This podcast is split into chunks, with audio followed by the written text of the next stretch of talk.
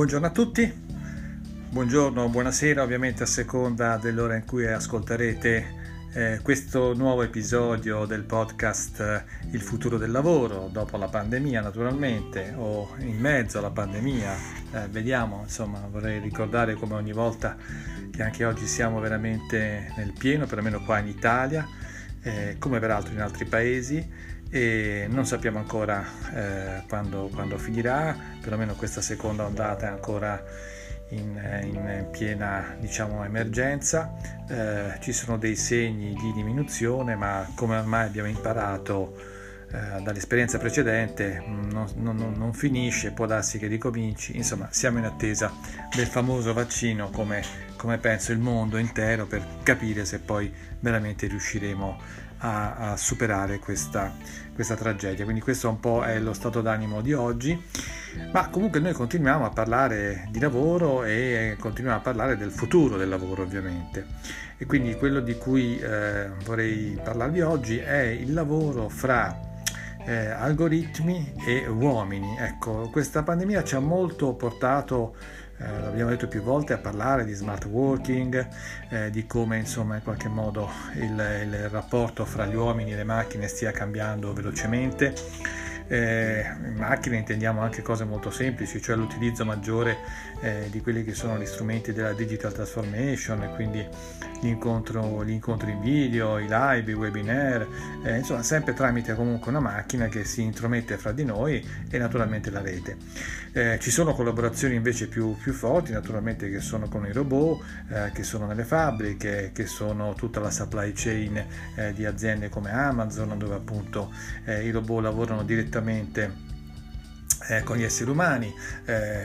Amazon, Alibaba ovviamente e tantissime altre eh, strutture dove aziende che utilizzano delle supply chain ormai per lo più eh, diciamo gestite da, eh, da, robot se così possiamo dire. Ecco, eh, ma insomma qual è un po' il, il futuro però, del, qual è il nostro rapporto come esseri umani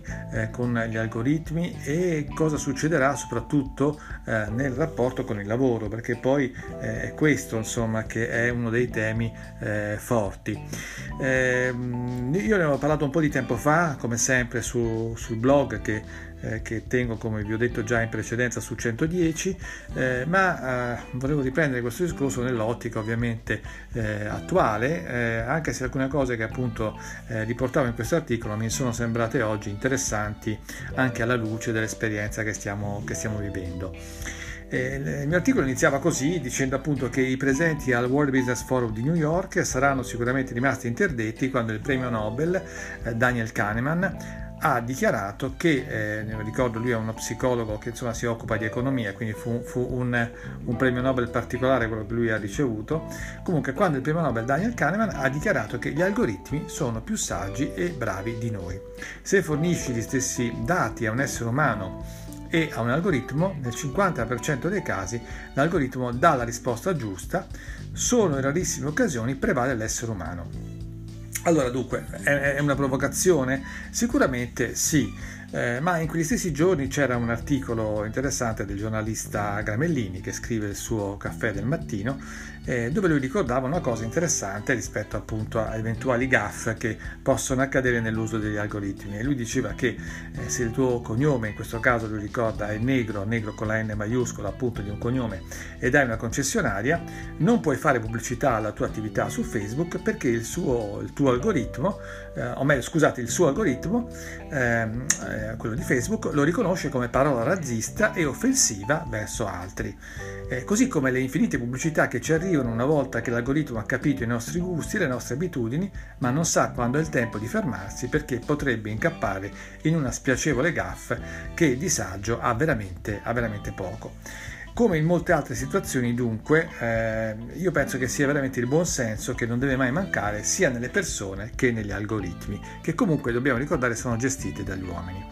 Chi più si è occupato di questi algoritmi, dobbiamo ultimamente, soprattutto nella sua relazione con gli esseri umani, è come, come sempre eh, Yuval Noah Harari, e in questo caso nel suo ultimo libro che è eh, 21 lezioni per il XXI secolo. Harari tra l'altro sta intervenendo molto in questi giorni anche a seguito della pandemia, sta dando molti, eh, molti pareri su come sarà il mondo, però direi che veramente sta ripartendo da quello che lui aveva detto in questo suo ultimo libro,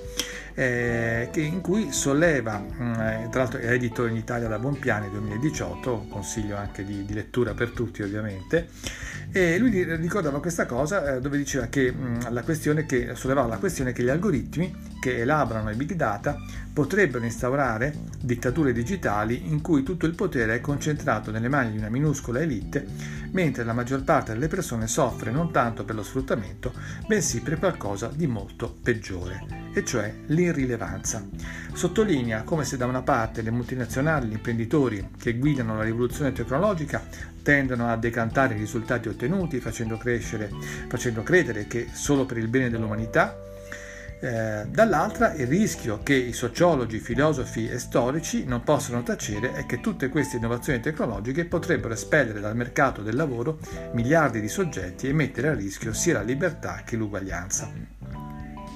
Quindi robot e intelligenza al posto di operai, cassieri, operatori di call center, eh, non è più fantascienza ma realtà, solo che l'auspicio è che con l'algoritmo eh, per collega si possa lavorare meglio, come lasciano ben sperare anche le previsioni fatte da Union Canada e Ampal. Il risultato è che entro il 2023 il settore pubblico quello privato, e quello privato potrebbero prevedere un piano di assunzioni che si aggira fra le 2,5 milioni e le 3,2 milioni di unità e la richiesta nei diversi ambiti sarà trainata proprio dalla trasformazione digitale e dalla continua richiesta di ecosostenibilità. Quindi qui si va un po' al di là di quello che è il semplice algoritmo, ma comunque quello che riguarda, come vi dicevo all'inizio, il discorso un po' della digital transformation eh, sarà, uh, sarà, all'uomo, diciamo, starà all'uomo utilizzare in modo etico e giusto l'algoritmo ed è ciò che eh, Pedro Domingos, docente di machine learning a Washington, invita a fare perché gli algoritmi sono sicuramente più oggettivi dell'uomo, ma non significa che bisogna fidarsi di loro senza riserve. Tutti dobbiamo comprendere cosa sono gli algoritmi e che cosa fanno, così da poterli controllare. Se lasciamo siano altri a controllare gli algoritmi che decidono al posto nostro, non possiamo poi sorprenderci che quelle decisioni rechino beneficio a loro e non a noi. Sempre Domingos dice che gli algoritmi non sottraggono ma aggiungono alle decisioni umane quando un algoritmo impara un modello di te dai tuoi dati, sta imparando a imitarti, a prendere decisioni che prenderesti tu stesso se ne avessi il tempo o la pazienza. Ed è su quest'ultimo pensiero che dovremmo riflettere prima di schierarci sull'uno o sull'altro versante. Ma in sostanza io direi che il vero tema è questo che eh, citava alla fine appunto Pedro Domingos, cioè la nostra capacità di governare l'innovazione. Ed è la parte in cui siamo più, eh, diciamo, più carenti da questo punto di vista. È molto difficile, è uno dei temi forti che si sta affrontando oggi, eh, riuscire a, eh, ad avere una governance dell'evoluzione tecnologica che in questo momento sappiamo è esponenziale e allo stesso tempo creare una dinamica sociale, economica e di lavoro che sia compatibile con questa evoluzione. Eh, il tema forte di cui altre volte si è parlato, eh, se la tecnologia eh, diciamo, distrugge lavori ma ne crea altrettanti, ecco, su questo c'è una lunga discussione, tantissimi libri usciti, non sappiamo effettivamente a, a seguito anche di tutte le ricerche fatte se in realtà eh, ci siano lo stesso numero di lavori che venivano creati subito dopo che le varie rivoluzioni industriali venivano eh, appunto a susseguirsi nel passato oppure se effettivamente eh, questa volta no, questa volta sia veramente molto difficile riuscire a creare posti di lavoro come prima perché la presenza massiccia eh, di, eh, di, machine learning, di eh, robot, eh, di, di digital transformation in effetti ha bisogno di meno persone per gestire le società complesse nelle quali noi viviamo. E questa è una sfida importante con delle domande alle quali appunto dovremo in futuro rispondere anche a seguito ovviamente di quello che ci sta capitando, perché la pandemia, come, eh, come, come tutti stiamo un po' dicendo, eh, non sta cambiando solamente il, mo- il, nostro modo di vivere adesso, ma in, in, qualche modo sta cambiando anche i nostri paradigmi eh, del passato e questo potrebbe essere uno dei paradigmi che veniamo appunto a rompere, che è il ridisegno del lavoro, eh, non più come era prima, ma in modo diverso. E su questo è inutile dire che è molto difficile fare previsioni perché quando si sta nell'occhio del ciclone ancora non si ha quella visibilità, quella capacità di vedere che naturalmente fra un po' eh, avremo. Naturalmente tutto questo non ci esime da uh, sapere benissimo che in questo momento eh, la situazione è veramente tragica perché stiamo in mezzo ad una situazione dove sta finendo il lavoro del passato ma non c'è ancora il lavoro del futuro. Grazie a tutti per l'ascolto e appuntamento al prossimo episodio eh, che vi ricordo è sempre prodotto dallo studio Panzerani Associati